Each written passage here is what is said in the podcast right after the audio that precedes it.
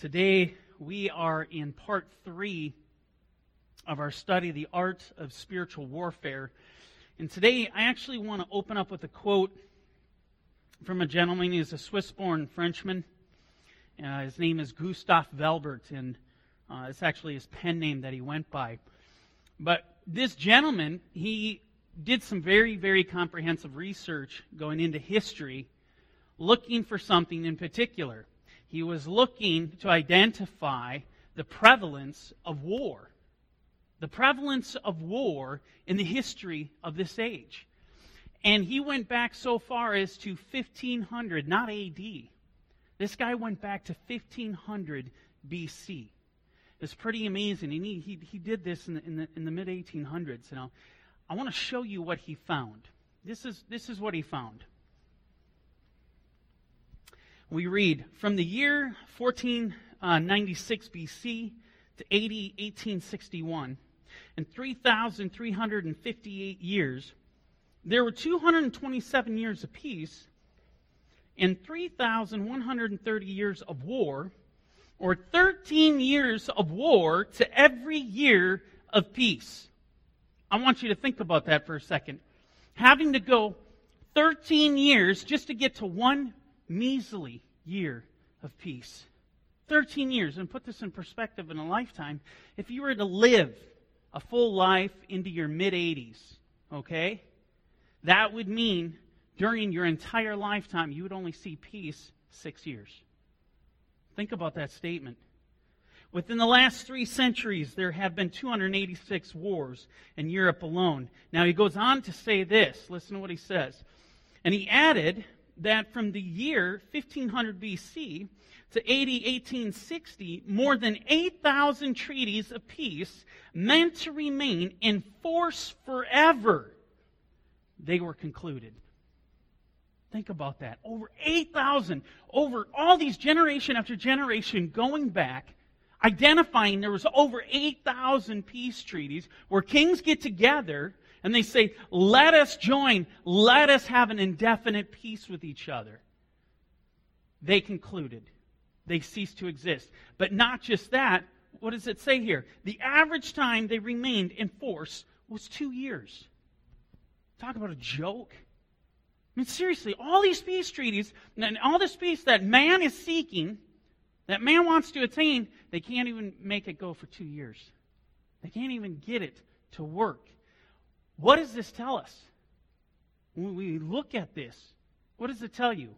I'll tell you what it tells me. It tells me peace is an illusion. That's the reality. Peace is the illusion. War is the reality. War is the reality. I love what Coleman McCarthy, he was an American journalist, and he really speaks to the reality of what we just covered and he says, Everyone's a pacifist between wars. It's like being a vegetarian between meals. yeah. You think about this statement. It's pacifist, that's yeah, in between wars. And all he's saying is, what is the reality? He's made he's saying, he goes, Yeah, you can be in the notation. War is the reality. That's the truth of what we're faced with. Everything uh, that relates to our past as mankind, and for that matter, the future, it's all centered around war. That's the truth of it. War is the common denominator. Now, over the last couple weeks, I started today off by going through these physical realities. But over the last couple weeks, what have we been covering? The reality of war in the spiritual realm. There are angels, there are demons. This is the truth. I open up with looking at, well, the reality is war in the physical realm. And what I want you to understand now today is everything I was telling you in the first two weeks was just proven by going through these statistics. And what, what I'm saying is, is the spiritual realm, it is not independent of the physical realm, as I've already told you, but it is intertwined. In other words, if there's war in the spiritual realm, there will be war in the physical realm. We will actually physically experience it. Oh, and what do you know? That's exactly what we see. We have hard evidence of what I was talking about in the first two weeks, there truly is a war in the spiritual realm. And the things that happen in the physical realm, they do get manifested into the spiritual realm. The things that happen in the spiritual realm, they get manifested in the physical realm. And you're going to see this more and more as we continue in the next couple weeks. But given this reality, what should this prompt us to do? Okay, Daniel, yeah, we know there's war. No matter where we look, there's war. Well, it should prompt you to pick a side. If you see there's war, you now need to pick a side. Choose you this day whom you will serve. One of the things you realize when World War II erupted, what were countries doing? Countries were scrambling to align themselves with other countries. Why? They were picking their side. War became a reality for them when they recognized that now we need to pick a side. This is where we get the Axis and Allies, right? The Axis powers of Germany, Italy, and Japan, and Hungary, and Romania, all that. And then you had, you know, the Allied powers with the United States, Canada, Russia, China, all these, all these countries. Everybody was scrambling to pick their side. And of course, for us, uh, as believers, that's instrumental because the side you pick will determine whether or not you will have victory. Amen? 1 Kings 18, verse 21. And Elijah came to all the people and said, How long will you falter between two opinions? If the Lord is God, follow him. But if Baal, follow him. This is the cry. This is the gospel message. The gospel message was all the way back in the times of Elijah. This is what it is. It's the cry to come to the Lord. If the Lord is God, follow him. We're being presented with a choice. Pick a side. Pick a side. You think of when the children of Israel were at Mount Sinai. We find Moses, he does the same thing. He cries out to the children of Israel to pick a side. You remember? the whole Mount Sinai experience, they come in a covenant. Moses goes up the mountain. He meets, he's meeting with God to get the stone tablets. He gets the stone tablets. He comes down, and what happens? Israel is sinning. Now, this is going to be significant as we continue, so try to follow along. But he sees Israel sinning. He casts the tablets out of his hands. He is angry, okay? He's extremely angry. He grind, grinds up the, the, the idol into powder, makes them drink it. But then he does something. Look at what he does. In uh, Exodus 32, verse 26. Then Moses stood in the entrance of the camp and said, Whoever is on the Lord's side, come to me. He drew the line in the sand. He comes down. They're committing evil. He sees the evil that is happening and he draws the line into the sand and says, If you're for the Lord, you come to me now. That is it. And all the sons of Levi gathered themselves together to him. And we continue in verse 27. And he said to them, Thus says the Lord God of Israel, let every man put his sword on his side, and go in and out from entrance to entrance throughout the camp, and let every man kill his brother, every man his companion, and every man his neighbor. So, with this calling to come to the Lord's side, what does Moses call for? He comes down, he calls, If you're for the Lord, come to me. But what is he calling for? He's calling for war. Even to the degree that we see war against his own flesh and blood. Flesh and blood that has rejected the Lord. They now have become their enemies. I want you to ponder that for a second. What does it, what does it have to do with us? How does this apply to us? Well, understand when you come into the faith of Yeshua, this is exactly, this is exactly how it's going to go down. You are going to be called to the, you're called to the Lord's side, and then you're going to be called to war. And let me offer some proof to this. And what you'll notice is, is what we just covered here is reiterated in the New Testament by Yeshua, except Yeshua is stating it in the first person. Now, this is very important because Yeshua, remember, he is the prophet like unto Moses. All right? So in Matthew 10 34, we read, Do not think that I came to bring peace on earth. I did not come to bring peace, but a sword.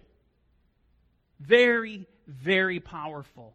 Despite all the peoples, uh, mostly in, in the Western culture, attempting to paint Yeshua as this Jewish hippie that make love, not war type of Messiah. When our Messiah came, he came to declare war. He didn't come to bring peace, he came to bring the sword.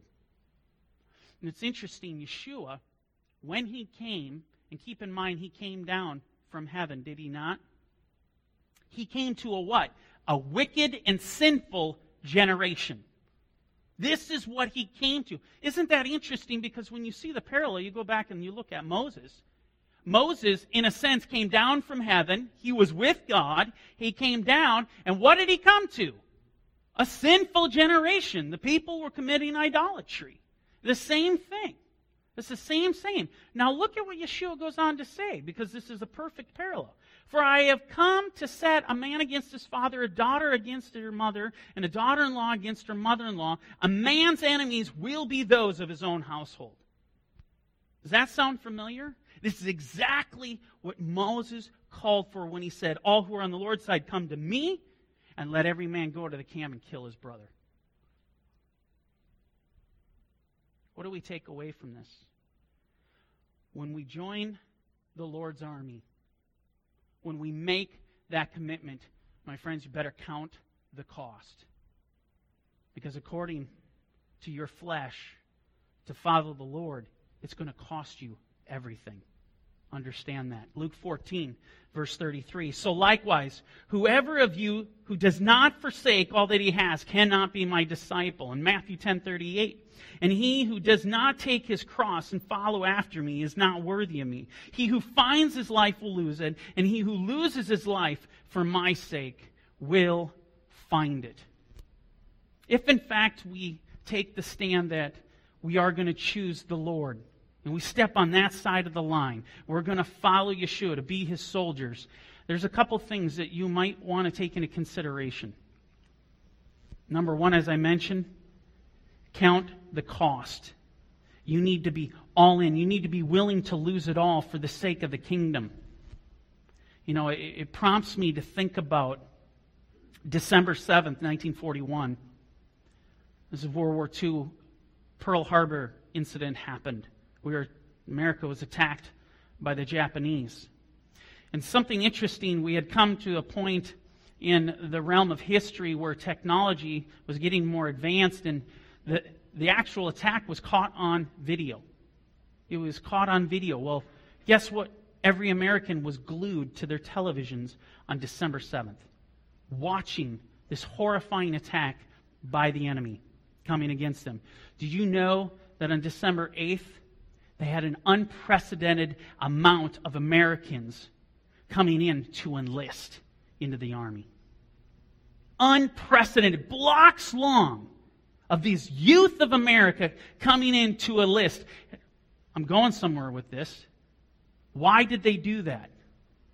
They saw the reality of war. It became real to them. And it burned in their hearts. They wanted to go fight for freedom and for justice. They did not want the enemy to come in and to oppress them and afflict them. They saw the war. It moved them. And they went to go enlist. And what's so funny is that mentality is so different than the mentality that many people in the service have today. I mean, I have friends in the service. I have many friends in the service. Most of my friends went through the service, may not be there, um, but I have many friends still in the service. And they will not hesitate to tell you no hesitation to tell you, well, why are you in the service? Well, I'm in here because I need the education. You can't afford the education. So the reason they went and served, the reason they went and enlisted was solely to get their education paid for. And they don't have a problem telling you this. Or it's the, the, the financial security, or for the medical or the, the dental benefits. I'm going to tell you something. In World War II, when these kids, when this mass, I mean, men and women all over this country, when they saw the war, when they saw that the truly, the reality of being attacked by an enemy, they went to go enlist and they weren't asking about whether or not their education was going to be paid for. They weren't asking whether or not they were going to be financially compensated, if, if, uh, uh, there's a good dental and, and medical plans. They were there for one reason the cause. That's why they were there. They were there for the cause. They seen the face of the enemy, they seen the oppression, and they wanted to step up and fight for freedom and for liberty. In the very same way, this needs to be our attitude. This is exactly should be our exact. If we're doing our job, one of the things we have to do is go out and preaching the gospel of Yeshua, paint the picture of war. Because that's the reality and it should burn in the hearts of the people to come, to fight for that which is right, for that which is moral, for justice. Should burn in our hearts. This is the mentality we should have when we're entering in. Believers coming to Yeshua shouldn't be asking, well, what's in it for me? What's in it for my flesh? What kind of education am I going to get out of this? Second thing I would suggest is that once you've agreed to be enlisted, the next thing you need to do is prepare for war. One of the most important ways you can do this is by heeding the following Proverbs 24, verse 6. For by wise counsel you will wage your own war. By wise counsel. What does that mean? According to Scripture, we're going to wage the war through wise counsel. Real simple. It's right here. It's this book. This is wise counsel. Understand something. This is the war manual. This is the war manual. This is a book of war. You need to read it. You need to study it. You need to learn it. You need to memorize it. And you need to do it. This is a book of war. This is where we derive our instructions on how to fight. It teaches us how to fight. It gives this uh, the ability to fight, supernatural ability to go out and fight. Secret intel. You want intelligence on your adversary? It's in here. You want to exploit the deceptions of the enemy coming to take you out? It's in the war manual. It's where it is. I was recently watching a documentary with my wife on what is known as the OSS. And it's the Office of Strategic Services. Now, if you're not familiar with this, uh, this was an intelligence agency that was established quietly in World War II. It was for espionage, it was, it was a spy agency and they recruited and, and trained agents. The, the whole concept was to go behind enemy lines. They were to go behind enemy lines, gather intelligence, be saboteurs, all in the name for freedom and justice. This eventually became the CIA. And what was so interesting uh, uh, about this documentary is they were interviewing agents that are actually going back to World War II, that actually took part, that were recruited and went to the OSS camp.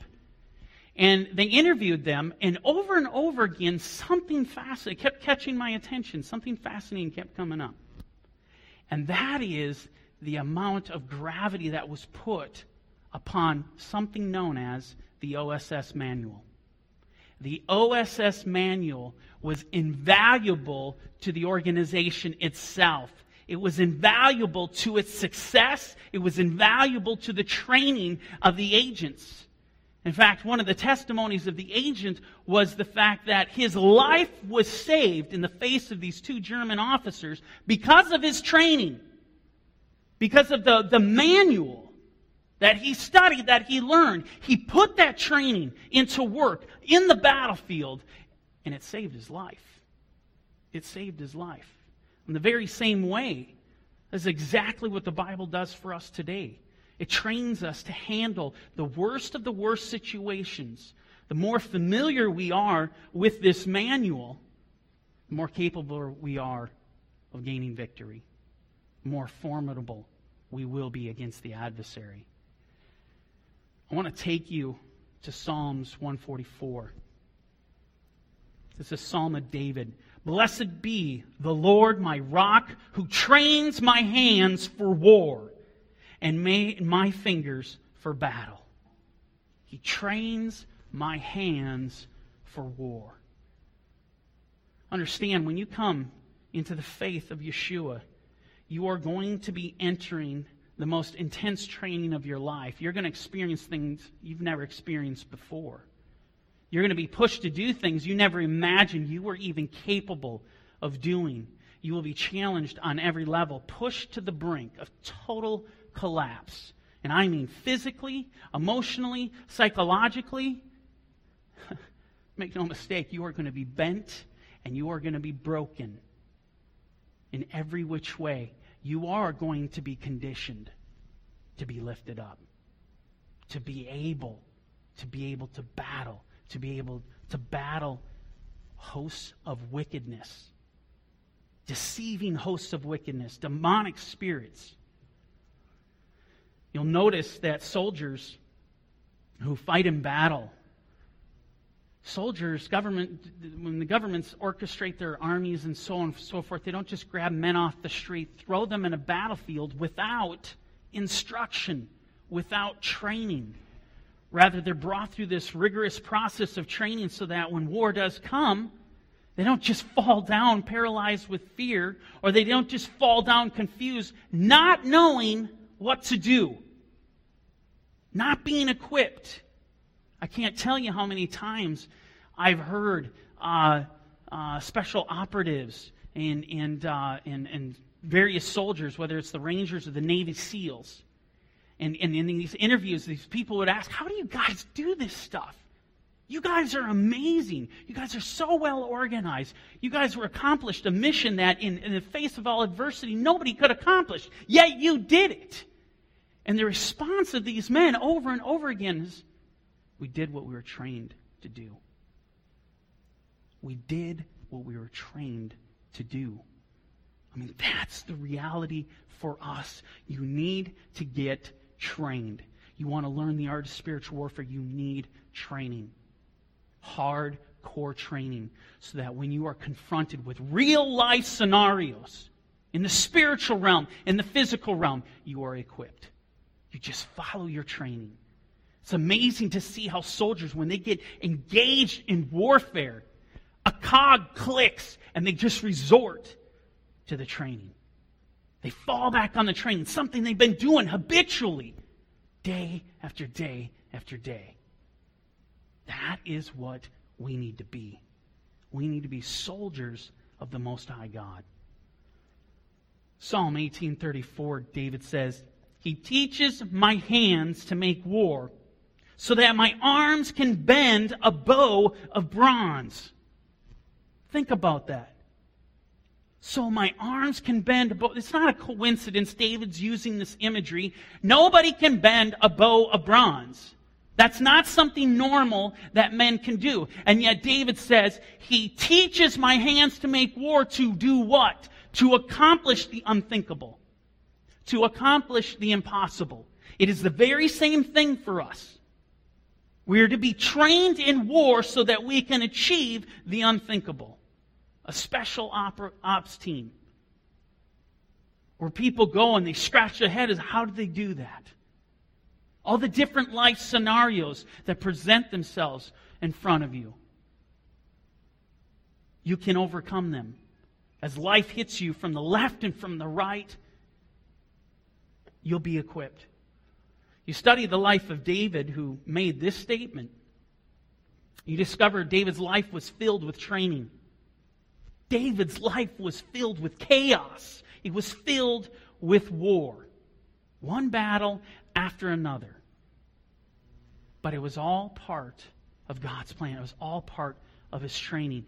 A great example of this is the whole Goliath incident where this monumental, heroic figure of the Philistines standing roughly nine feet tall, has come out to defy the armies of God, and Israel is quaking in its boots. They're terrified. Well, until David comes on the scene. And look at what, said, what it says here in 1 Samuel 17, verse 32. Then David said to Saul, Let no man's heart fail because of him. Your servant will go and fight with this Philistine.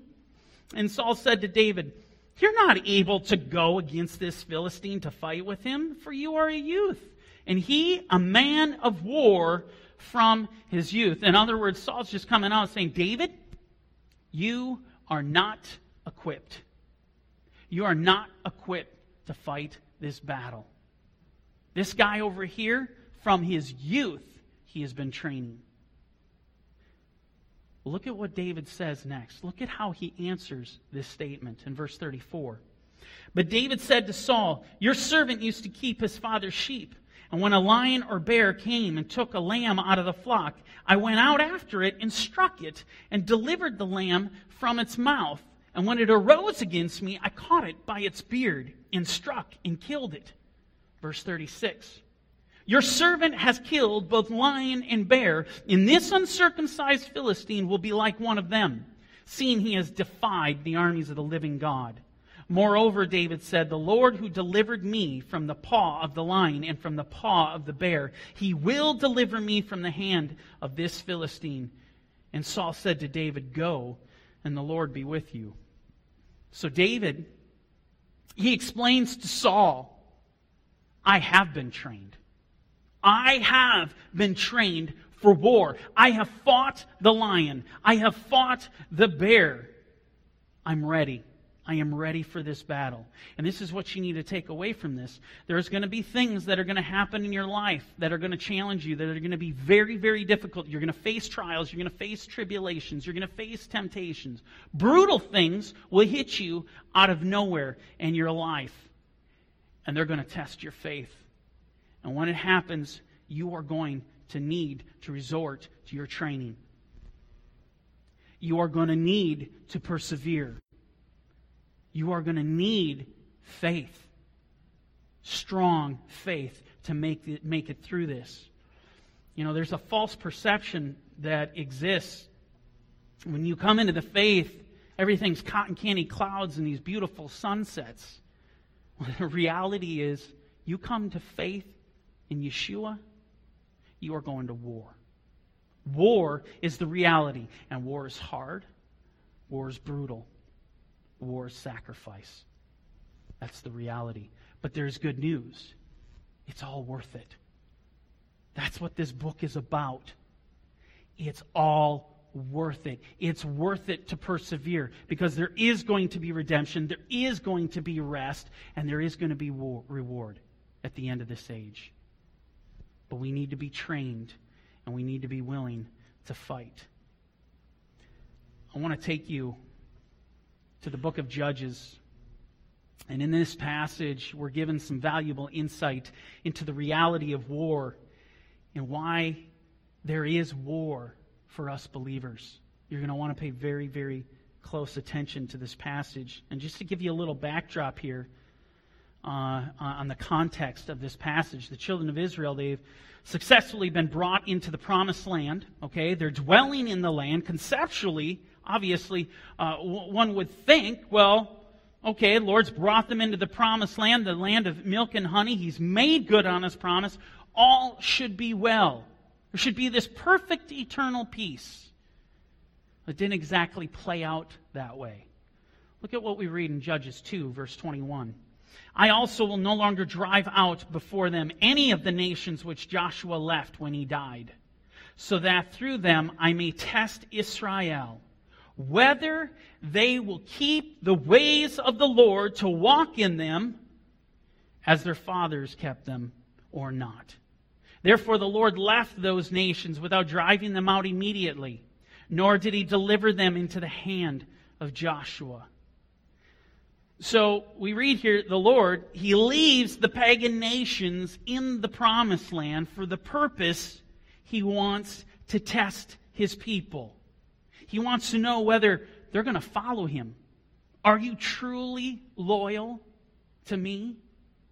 This is, this is what the Lord wants to know. How loyal are you? Are you true soldiers? Now, there's a deep spiritual connotation in, in this passage here that we need to walk away with. We need to look at this passage as though it's talking about believers coming into faith of Yeshua. In other words, just as the Lord brought Israel into the land of promise, so too, we, in a like manner, we're brought into the land of promise by coming to faith in Yeshua. And you think about it, what happens when we come to faith in Yeshua? Do the battles stop? I mean, do the trials and tribulations and temptations, do they just cease all of a sudden? Well, the answer to that is obviously no. You have to deal with them. You have to war. You're battling these things on a level you had never battled before. Listen to what is said next in this passage in Judges. Now, these are the nations which the Lord left, and it talks about the Canaanites, the Hittites, and the Philistines, so forth. These are the nations which the Lord left, that he might test Israel by them, that is, all who had not known any of the wars in Canaan. This was only so that the generations of the children of Israel, what? Might be taught to know war. At least those who had not formerly known it. He left the inhabitants in the promised land, their adversaries, their enemies. He left them there to teach them war. He wanted them to know war. And you think about what David says, how true it is. The Lord trains my hands to know war. It is going to happen. When we look at the book, we look at what's going on here, you better believe it's going to happen in your life. If we come to faith in Yeshua, it will be war. We will be tested. In fact, I'm going to take you to the New Testament and show you the parallel to this very passage. Look at what Yeshua says in Matthew 13, verse 24. Another parable he put forth to them, saying, The kingdom of heaven is like a man who sowed good seed in his field. But while men slept, his enemies came and sowed tares among the wheat and went his way. But when the grain had sprouted and produced a crop, then the tares also appeared. Now, I ask you, does this sound familiar? This is exactly what we read in Judges. You had the wheat, Israel, going into the land, and what was allowed to grow up among them? The tares. Exact same scenario. And we continue on in verse 27. So the servants of the owner came and said to him, Sir, did you not sow good seed in your field? How then does it have tares? And he said to them, An enemy has done this. The servant said to him, Do you want us then to go and gather them up? And look at how he responds, verse 29. And he said, no. Don't do that. Lest while you gather up the tares, you also uproot the wheat with them. Let both grow together until the harvest, and at the uh, time of harvest, I will say to the reapers, First, gather together the tares and bind them in bundles to burn them, but gather the wheat into my barn. In other words, there's always going to be tares among the wheat. There will always be trials. There will always be tribulations. There will always be war. Take it to the bank until the time of the harvest. And then it will cease. Because there will be only one king ruling and reigning the entire earth, and all the kings of this earth will, will fall before him. Amen? We have to decide whether or not we're going to fall victim to these tares, to the attacks of the adversary. You're going to have to decide whether or not you really truly want a war. How bad do you want to bring glory to the name of Yeshua? Is that at the top of your list? I mean, because it, it, it, has to be. Your intimate relationship, it is, it is going to depend on how you respond to the Lord training your hands to make war.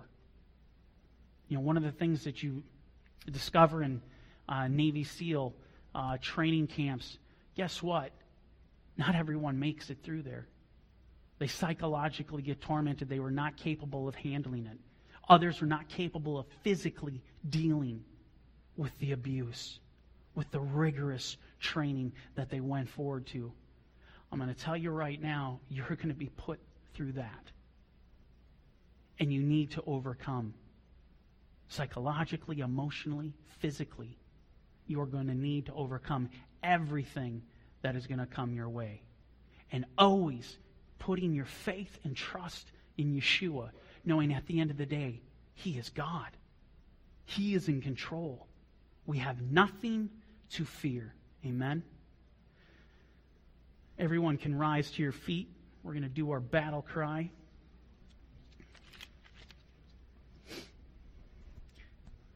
Hear, O Israel, today we are on the verge of battle with our enemies. Do not let your heart faint. Do not be afraid. Do not tremble. Do not be terrified because of them. For the Lord our God, it is He who goes before us. He will fight against our enemies, and He will save us from our enemies. Today, we will go to war. We will not fear. We will not faint. We will not give in to the flesh, and we will not give in to our enemies. Today, we will stand and we will fight. We will conquer through the might of our Lord Yeshua. Our Father, which art in heaven, hallowed be your name. Your kingdom come, your will be done on earth as it is in heaven. Give us this day our daily bread, and forgive us our debts as we forgive our debtors. And do not lead us into temptation, but deliver us from the evil one. For yours is the kingdom and the power and the glory forever and ever. Amen and amen. Music team can come back up.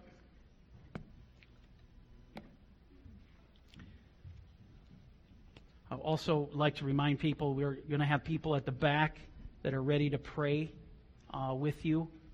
If uh, you have a need, uh, you need to be encouraged. Uh, you have a family member that needs prayer. Uh, prayer's where it's at. That's the battlefield. That's the core of the battlefield. Shabbat Shalom.